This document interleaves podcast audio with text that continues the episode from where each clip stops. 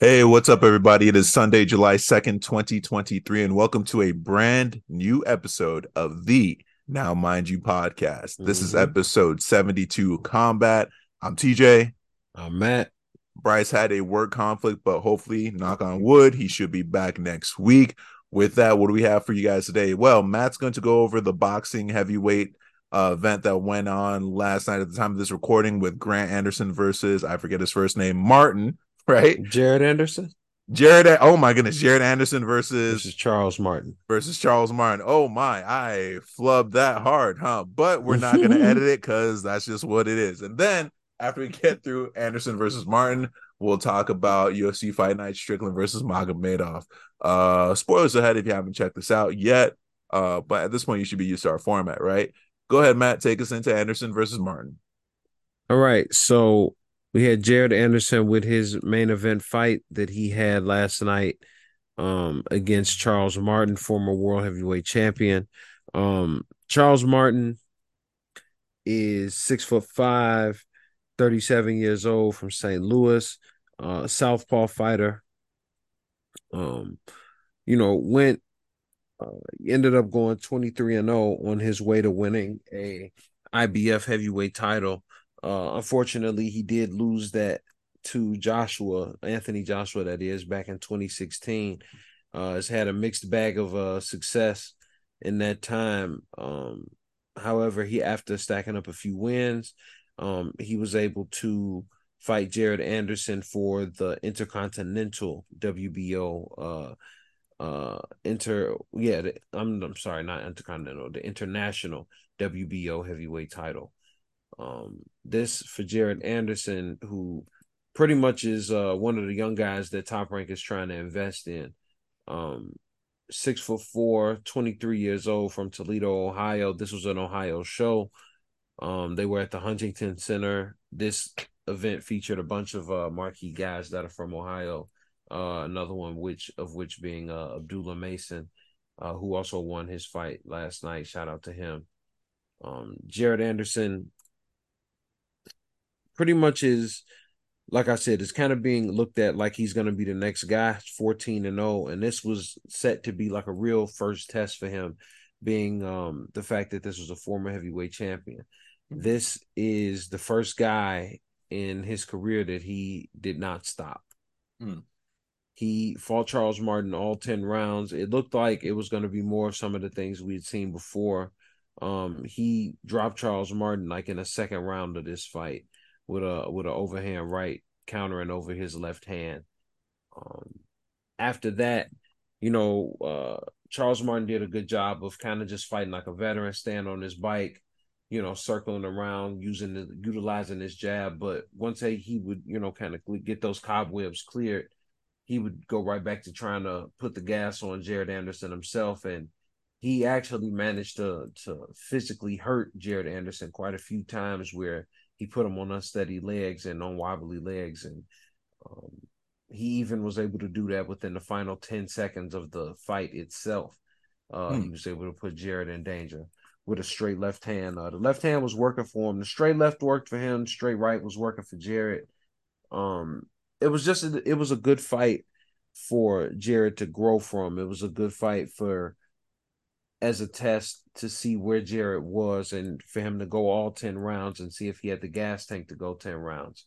So ultimately, uh, Jared Anderson won a unanimous decision victory over Charles Martin last night.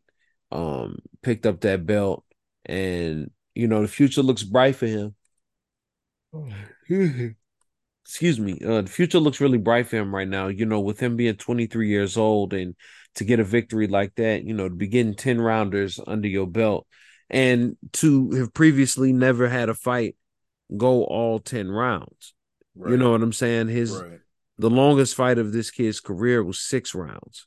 Hmm. So, you know what I'm saying? That to be able to go 10 and be able to really look good, I guess you could say. Not, I guess, like not on some hater stuff, but I'm saying like he didn't get dropped. He didn't go down Yeah. and he dropped Charles Martin. You know what I'm saying? hmm He was able to tough it out. Um, it showed that he had good instincts, even in the moments where he was hurt. So that's really all I have to say about it. Ultimately, I don't really have anything else to add, uh, unless you want to add anything if you saw it, or we could just hop over to uh, the UFC. I missed it, so let's hop over to the UFC. Um, so we got UFC Fight Night Strickland versus Magomedov taking pay, uh, taking place at the Apex Arena in Las Vegas. Um, where do we go? We got uh the opener was Ferreira versus Ruziboev at lightweight. Then we had Bonfim versus Saint Denis at middleweight. We had Lipski versus Gatto at women's flyweight, Griffin versus Morales at welterweight. Then for our uh fourth fight of the night, we had no our co-main event. Sorry, we had uh Damir Ismagulov versus Grant Dogson. Nah, you heard it right. I said Dogson. Um, at lightweight. Then, of course, for our main event, we had Strickland versus Magomedov at middleweight. Let me kick it off. Let's get into it with the opener, which, spoiler alert, did not go past the first round. This was Bruno Hulk Smash Ferreira, right? Hulk out Ferreira versus uh I might butcher the name, but Nursultan Black Ruziboev, right? So on the one hand, we had Bruno Ferreira who I believe uh was coming off of Dana White's contender series in which he won a contract in like impressive fashion recently knocked out Gregory not allowed to frown anymore Rodriguez back in January of this year like an impressive fashion so he was like on quite the streak and was looking to see if he can you know hulk out and smash our boy Nursultan Ruziboev right? Nursultan Ruziboev dude his story actually when i was listening to the to the broadcast is pretty crazy. Mm-hmm. first and foremost this was his um debut in the ufc he has been working on this for 10 years. Like damn. like what was his career uh record by the time he got it i think this was like his 48th fight his 48th professional fight in mma dude like it it's pretty it's pretty fucking wild. He's got 23 first round finishes. And he was on an yeah. eight fight winning streak going into this. And this is something I gotta mention because if I don't, it won't sit right in my spirit. The dude is six five and fighting at what was it? Was it no way? It couldn't have, lightweight? No, that's not right. That that couldn't have been right. It wasn't lightweight. Ain't no way that was lightweight. Maybe I took it wrong in my notes. I had to, tell me I took it. Oh my no. Yeah, it was middleweight. Oh, thank God. If it was lightweight, I would have I would have died. But but yeah, he was fighting a middleweight. So the dude is six five and was able to cut down to 183.5. That's not fair. But you know, even with height differences, there are body type differences. He is the type of six five that is very lanky, super lanky. The man's got long arms and long limbs. So we ended up with a classic matchup where you have the tall, lanky fighter versus the mm. average height fighter, right? So it ends up being a story of if you're rooting for the average height fighter, how does he manage to govern the distance or at least get past well for the shorter fighter it's how do they get past the distance close in and play their game? For the taller fighter it's how do they govern the distance? How do they make use of their longest tools? Well okay. Ferreira had his moments where he was able to get some combinations off throw some heavy leg kicks right but then i don't know if you want to say it was like a switch flipped but this is what i will say Ruziboev's download phase. First of all, he's from Uzbekistan. I don't know why I didn't mention that off the top, but his download phase was incredibly short because at some point mm-hmm. he got a read on those leg kicks. And what did he do? You like leg kick? Ferreira went for a leg kick. Ruziboev was like, "Hey, that looks cool. Let me grab that foot real quick." As he grabbed the foot, Ferreira's on one leg. Ruziboev throws an overhand right over the top, hits Ferreira so hard, knocks him off of his remaining foot, and knocks him unconscious before he hits the canvas. Then he throws some ground and pound, which, to be fair, may have been unnecessary, but it is the fighter's job to do what they need to do until the ref stops the fight. And the ref ended up stopping the fight. Long story short, Ruziboev by KO. What Man. a way to make your long awaited debut in the UFC. And clearly he was a little emotional during the in Octagon interview. We get mm-hmm. it, man. You did your thing. You've been working hard for this. Good on you. Um, Matt, anything you want to say as I pass the mic over? No, man, that the catch the leg, here's the shot. That's it. That's Goodbye. Right. Like, no, that shit was crazy. It was really unexpected too. Yeah. It was Yeah. super unexpected. Like that was like tall that that was something only a tall and lanky person could have done. I Yeah. feel like anyone else tried something like that, they would be on the floor. uh Pretty much. yeah. With that, you want to take us into Bonfim versus Saint Denis? Oof. Yeah. Another another another brief Grand one. opening, grand closing. right. Um, so with this one, apparently there was some talk back and forth uh between them while they were in the cage. Um, apparently Ismael Bonfim was, you know, had been jawing to him backstage, and even when they were in the cage and stuff, and apparently it all backfired because clearly Saint Denis, as I just as I've clearly alluded to, has won this fight. um, I'm gonna say this that something I've been texting into the group chat as far as this fight is concerned. Um, wrestling,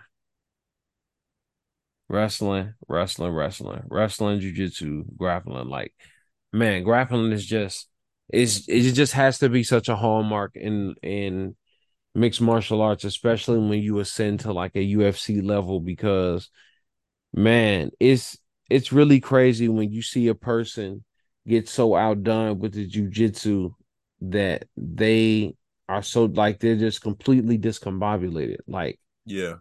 they don't know up from down, left from right, and stuff like that. Like you could tell when Saint Denis had him on the ground, especially once he ripped him from the cage, it was like he didn't know what to do, man. He was Yeah. swimming in canvas, and Yeah. ultimately that led to that rear naked choke. Um, you know, which ultimately led to the victory. So, uh, that fight it was entertaining for as long as it lasted, but it was just it was clear as day. The minute he got him off the fence, like he had no answer for him, and he went on and realized that they weren't going to pay him differently if he stayed there for three rounds. So he went on and got the job done. Uh, did you have anything you wanted to add in on that, TJ? I will say Bonfim hits hard. Yeah, It was definitely a differential in the sounds that were made off uh, the respective fighter's body when they hit each other. I'm not knocking Saint Denis. I, he hits hard, but Bonfim's strikes were the impact sound was very different. He was Saint Denis hit with treble, Bonfim hit with bass. Granted, though, it wasn't enough to secure the victory because Denis was like, "That's crazy. You know what I can do, but you can't do grapple." Um, yeah, I have nothing else to add. Well, with that, um, you want to go into our next one? Yeah, I'll take us into women's flyweight with Ariana Lipski versus Melissa Gatto. Uh, first of all, off top, these women are shredded. Man, Like shred. I was looking. Melissa Gatto had me looking at my It's shoulders like though. I don't. I don't do enough. Like, like I, I don't. flyweight. I do not do enough. Like, uh, Ariane, Queen of Violence, Lipski. I don't want any smoke. Um, we've covered her fights on the podcast before. She's the. I feel like we covered her fight against Cachoeira.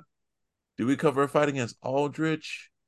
Uh, maybe if it was main event, like main card, we probably covered it because I know her fight against Cachoeira. We did cover that because it was a main card fight, and then Melissa Gatto. I think this might have been my first time covering one of her fights uh since we started the podcast, right? Um this is what I'm gonna say though. Wait, no, again, apparently she fought Tatiana. No, no, I'm thinking about Tatiana Suarez, not no, not Cortez. I don't think we covered that if it was prelims. Um Yeah. yeah. Uh but but this is what I'm gonna say. They were pretty evenly matched. And I'm gonna say this too it was a split decision for a reason. Now, if you look at the numbers, if you just focus on significant strikes, Melissa Gatto edged out uh, Ariane Lipski for the first two rounds. But then Ariane Lipski turned it up to like fifth gear in round three. And I think that might be the round that may have swayed two out of three of the judges to give her the decision, the split decision. The reason why I'm saying this is because she was letting her hands go, letting her combos go, being the queen of violence that she was, but she was also entering the realm of some grappling. I believe there were a few takedowns that happened in that third round that we hadn't seen in the first couple rounds. But excuse me, in terms of significant strikes and in terms of like who was actually receiving most more of the damage, it was close, really. And then that third round happened. I don't know. Um, I could see them running this back later on in their respective careers. Uh, I think the right person won because it felt like Lipski stepped on the gas and Gatto kind of stepped off the gas in that third round. But it was super close to me. I was entertaining as hell. Those women can scrap. What did you think, Matt?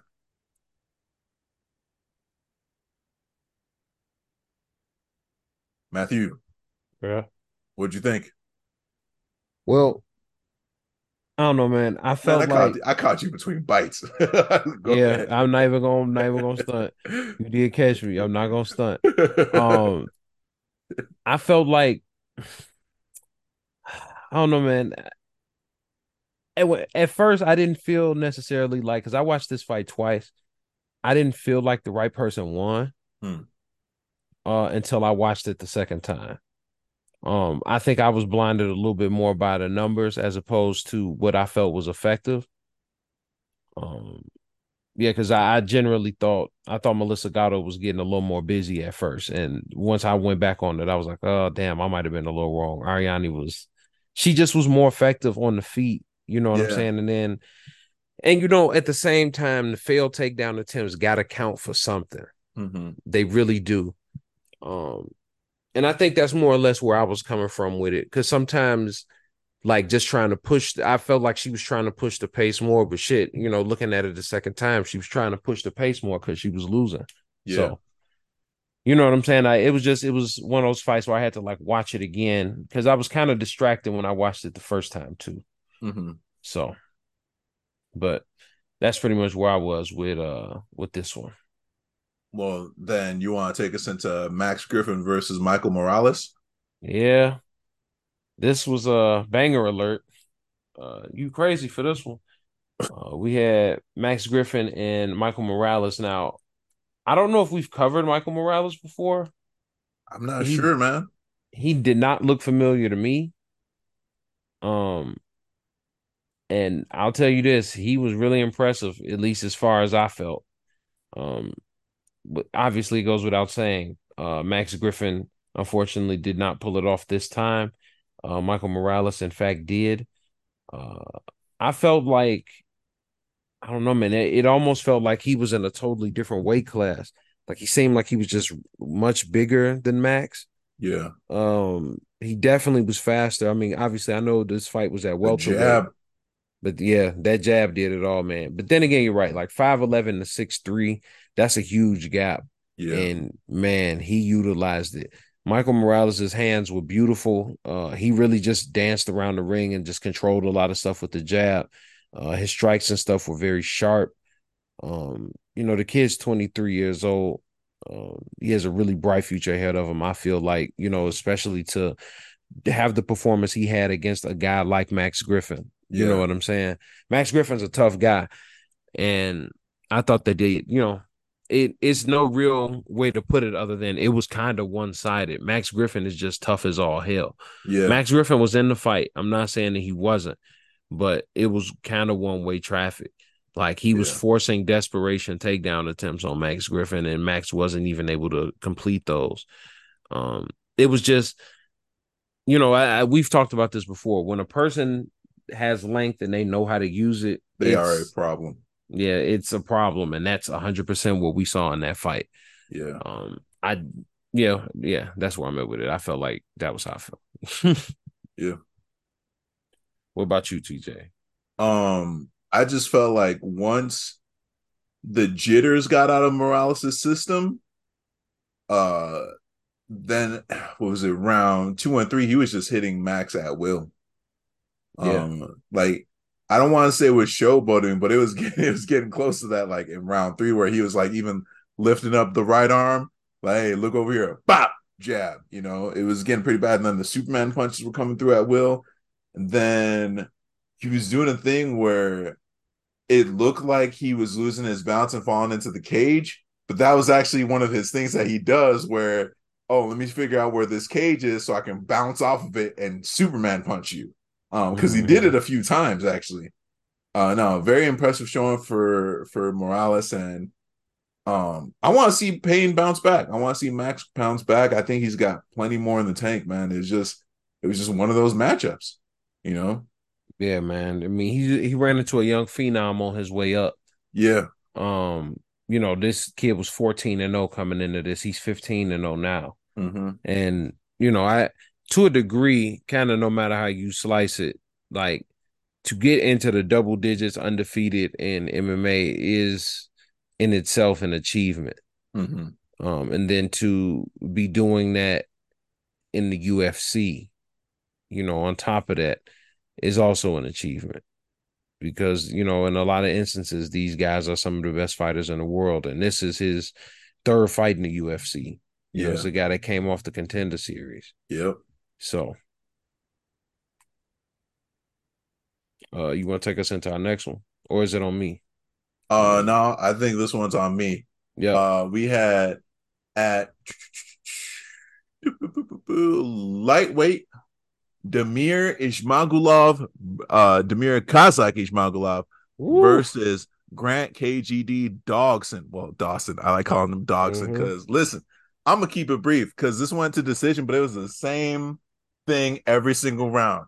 Every single round within 30 seconds, Grant Dawson shoots a single leg, turns it into a double, like sucks the legs in, somehow shuts down all of Damir's body movement, uh, scrambles up Damir's back, takes the back, then is trying to submit Damir Ismagulov, right?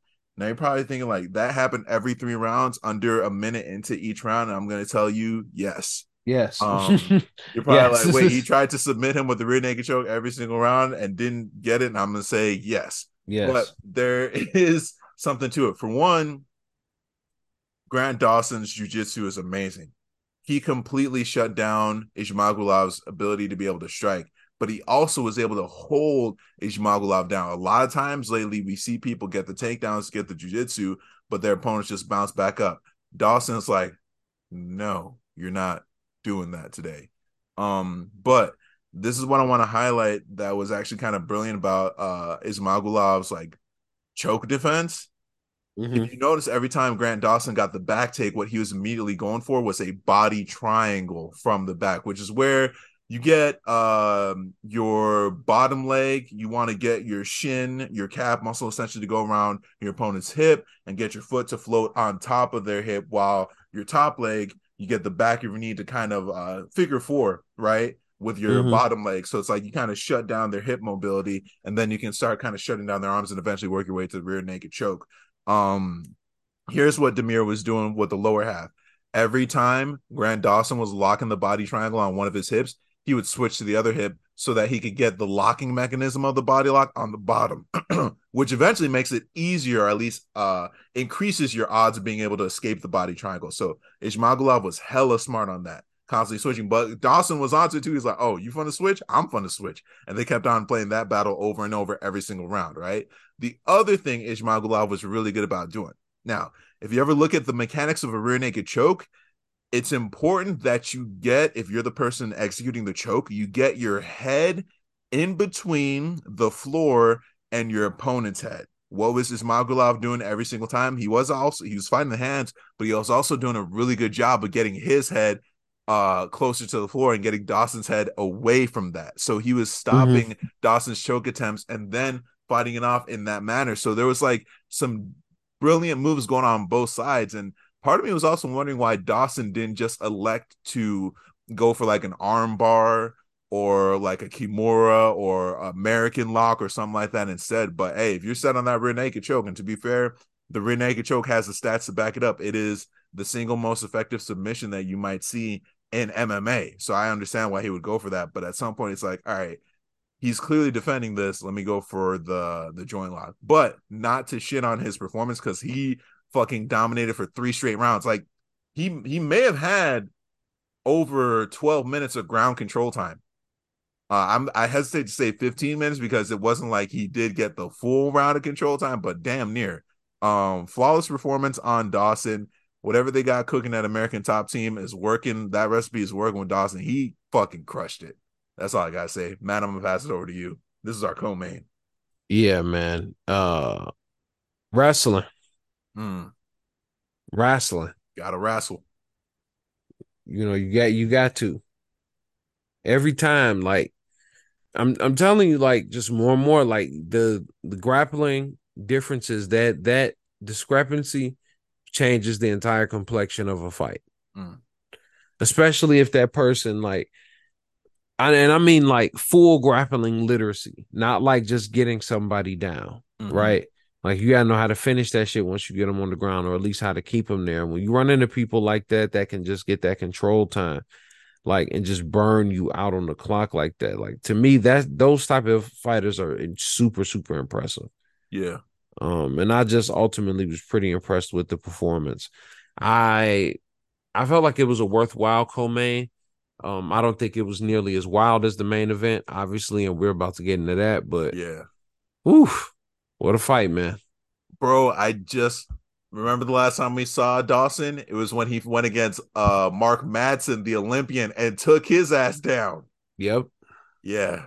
Yeah. Yeah. Yeah. Mhm. He's that dude. He's him. He should be on everyone's uh, radar in the lightweight division at this point if he's not already. should be for sure. Yeah. Well, shit, take us Um, into that main event, dog. So our main event, we had Sean Strickland against how do you say it, Abus? Abus Magomedov. Abus Magomedov. Um, Sean Strickland is, you know, relatively has become pretty notorious recently. Um, and I guess notorious might be a mean way of saying it, but definitely has had like his a real meteoric rise uh in the UFC. And if I'm not mistaken, oh no, this isn't his first main event, but Mm-mm. to in a way it felt like his first main event, like it was about him, Mm. uh, at least to me. So uh, this was also his return to uh, middleweight because the last fight he had, he had at light heavyweight um, Mhm. when he fought against Ima, uh, Imavov. Imavov. Yeah. Oh, Nasruddin Yeah. Ima- Im- Imavov. Yeah, hmm Well, that was back in uh, January. that's true. in this fight, uh, he- look, man. I know I've been saying wrestling. Now I'm gonna say hands. That was really the difference. The fact that Sean Strickland consistently lets his hands go, not really with reckless abandon, but more so with a a level of confidence. Like I'm just gonna do this, and that's you're gonna either accept it or not, but it's not gonna stop me. You know what I'm saying? Um, Yeah. This also was um Magomedov's second fight in the UFC. He, you know, scored a 19 second first round finish, you know, in his debut fight. So with him trying to move himself along and move up, they just gave him a pretty big jump in competition. And yeah. um I wouldn't even necessarily say it was like the moment was too big because it wasn't as if Magomedov wasn't involved. It wasn't like he wasn't in the fight. It wasn't like he wasn't trying, you know, Right. until he literally just got like it this was this was almost like an old like Nick Diaz performance. It was like I j- he just started punching this guy until he just didn't want to be in the cage anymore. Dude, it was bad. Like there were points where he would like jab, jab, jab, eight punch combination, and he would look at the ref, and the ref's like beat his ass. like okay, you know what I'm saying? Like it- no, this shit was crazy. You know, like Sean Strickland really just beat this guy literally into submission until he ultimately knocked him out, and then got on top of him and just KO'd him. You know, yeah. like there were times where this dude was literally like running, like turn yeah, shoulder you run. like it was not good body language. Yeah, at it all. was a super impressive win for Sean Strickland. So we'll see what happens next up for him. Um, what did you have anything you want to throw in there, TJ? Not well, I told you this off air, but it's like whenever Chris Curtis between round one and round two was just like, hey, double up that jab. I see some. And literally as soon as he did that, the vibe changed. Mm-hmm. Uh it was he bro, it, it, was cra- like he hit him so hard, like you literally saw Magomedov deflate in the octagon. Like mm-hmm. I'm not mm-hmm. joking. Like his posture was different, his attitude was different. There was a point where he threw like a jab, two jabs, and I want to say a right leg kick, and it, it was like he was trying to throw them underwater. They were so slow. I I kid you not, guys. Like just get a chance to watch that fight, it was not great for Magomedov. Um, it's great for Strickland, but yeah, like Matt hit the nail on the head. He beat him into submission. I have nothing to add. Well, with that, that will conclude our combat sports this week. Next week, we have UFC 290. When I tell you this is stacked, this bitch is stacked. Going mm. from bottom to the top, we got Bo Nickal versus Tresean Gore. We got Jalen Turner versus Dan Hooker. We got Robert Whitaker versus Dricus Du Plessis. We have Brandon Moreno versus Alexander Pantoja. And we got Alexander Volkanovski versus Yair Rodriguez. We get mm. two title fights in a main and co-main event. Mm. Um, prelim card also has Robbie Lawler versus Niko Price, um, which is an insane main event. Also, Alonzo Menifield and Jimmy Crute are on the prelim as well. Yeah. So that's definitely something to look out for. Oh, and Jay the... Della is on the prelim, I think, too. He is. Jack, Sean Brady. Jack, Jack Della, uh, yeah, you just called it. Yeah. He sure uh, is. And he is a he's been getting finishes, so look out for him if you guys catch those prelims. Yeah, if you guys get a chance to catch those, check them out.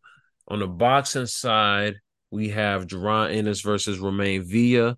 Um, and we also have Stanionis versus Vergil Ortiz. Mm. That is on DAZN and Showtime, respectively. And that will conclude this episode of Combat. Thank you guys so much for checking us out. You can follow us all individually on social media. You can follow me at Matt Hambrick. That's M A T T H A M B R I C T J. Y'all can find me on Instagram at Tuss4 Skate. That's T U S S number four underscore S K A T E. And you can find Bryce on Instagram at Ashe underscore Onta. That's A X E underscore O N C A, baby. And you can follow us at Now Mind You Podcast, wherever you like to get your social media and wherever you like to get your podcast. We are on all platforms. If you guys got any questions, concerns, you guys want to talk to us about fights, you guys got any thoughts about how the fights went, or you know, you guys want to debate some of your feelings on how we felt about the fights, feel free to hit us up. With that said, peace out, guys, and you guys be safe. Peace.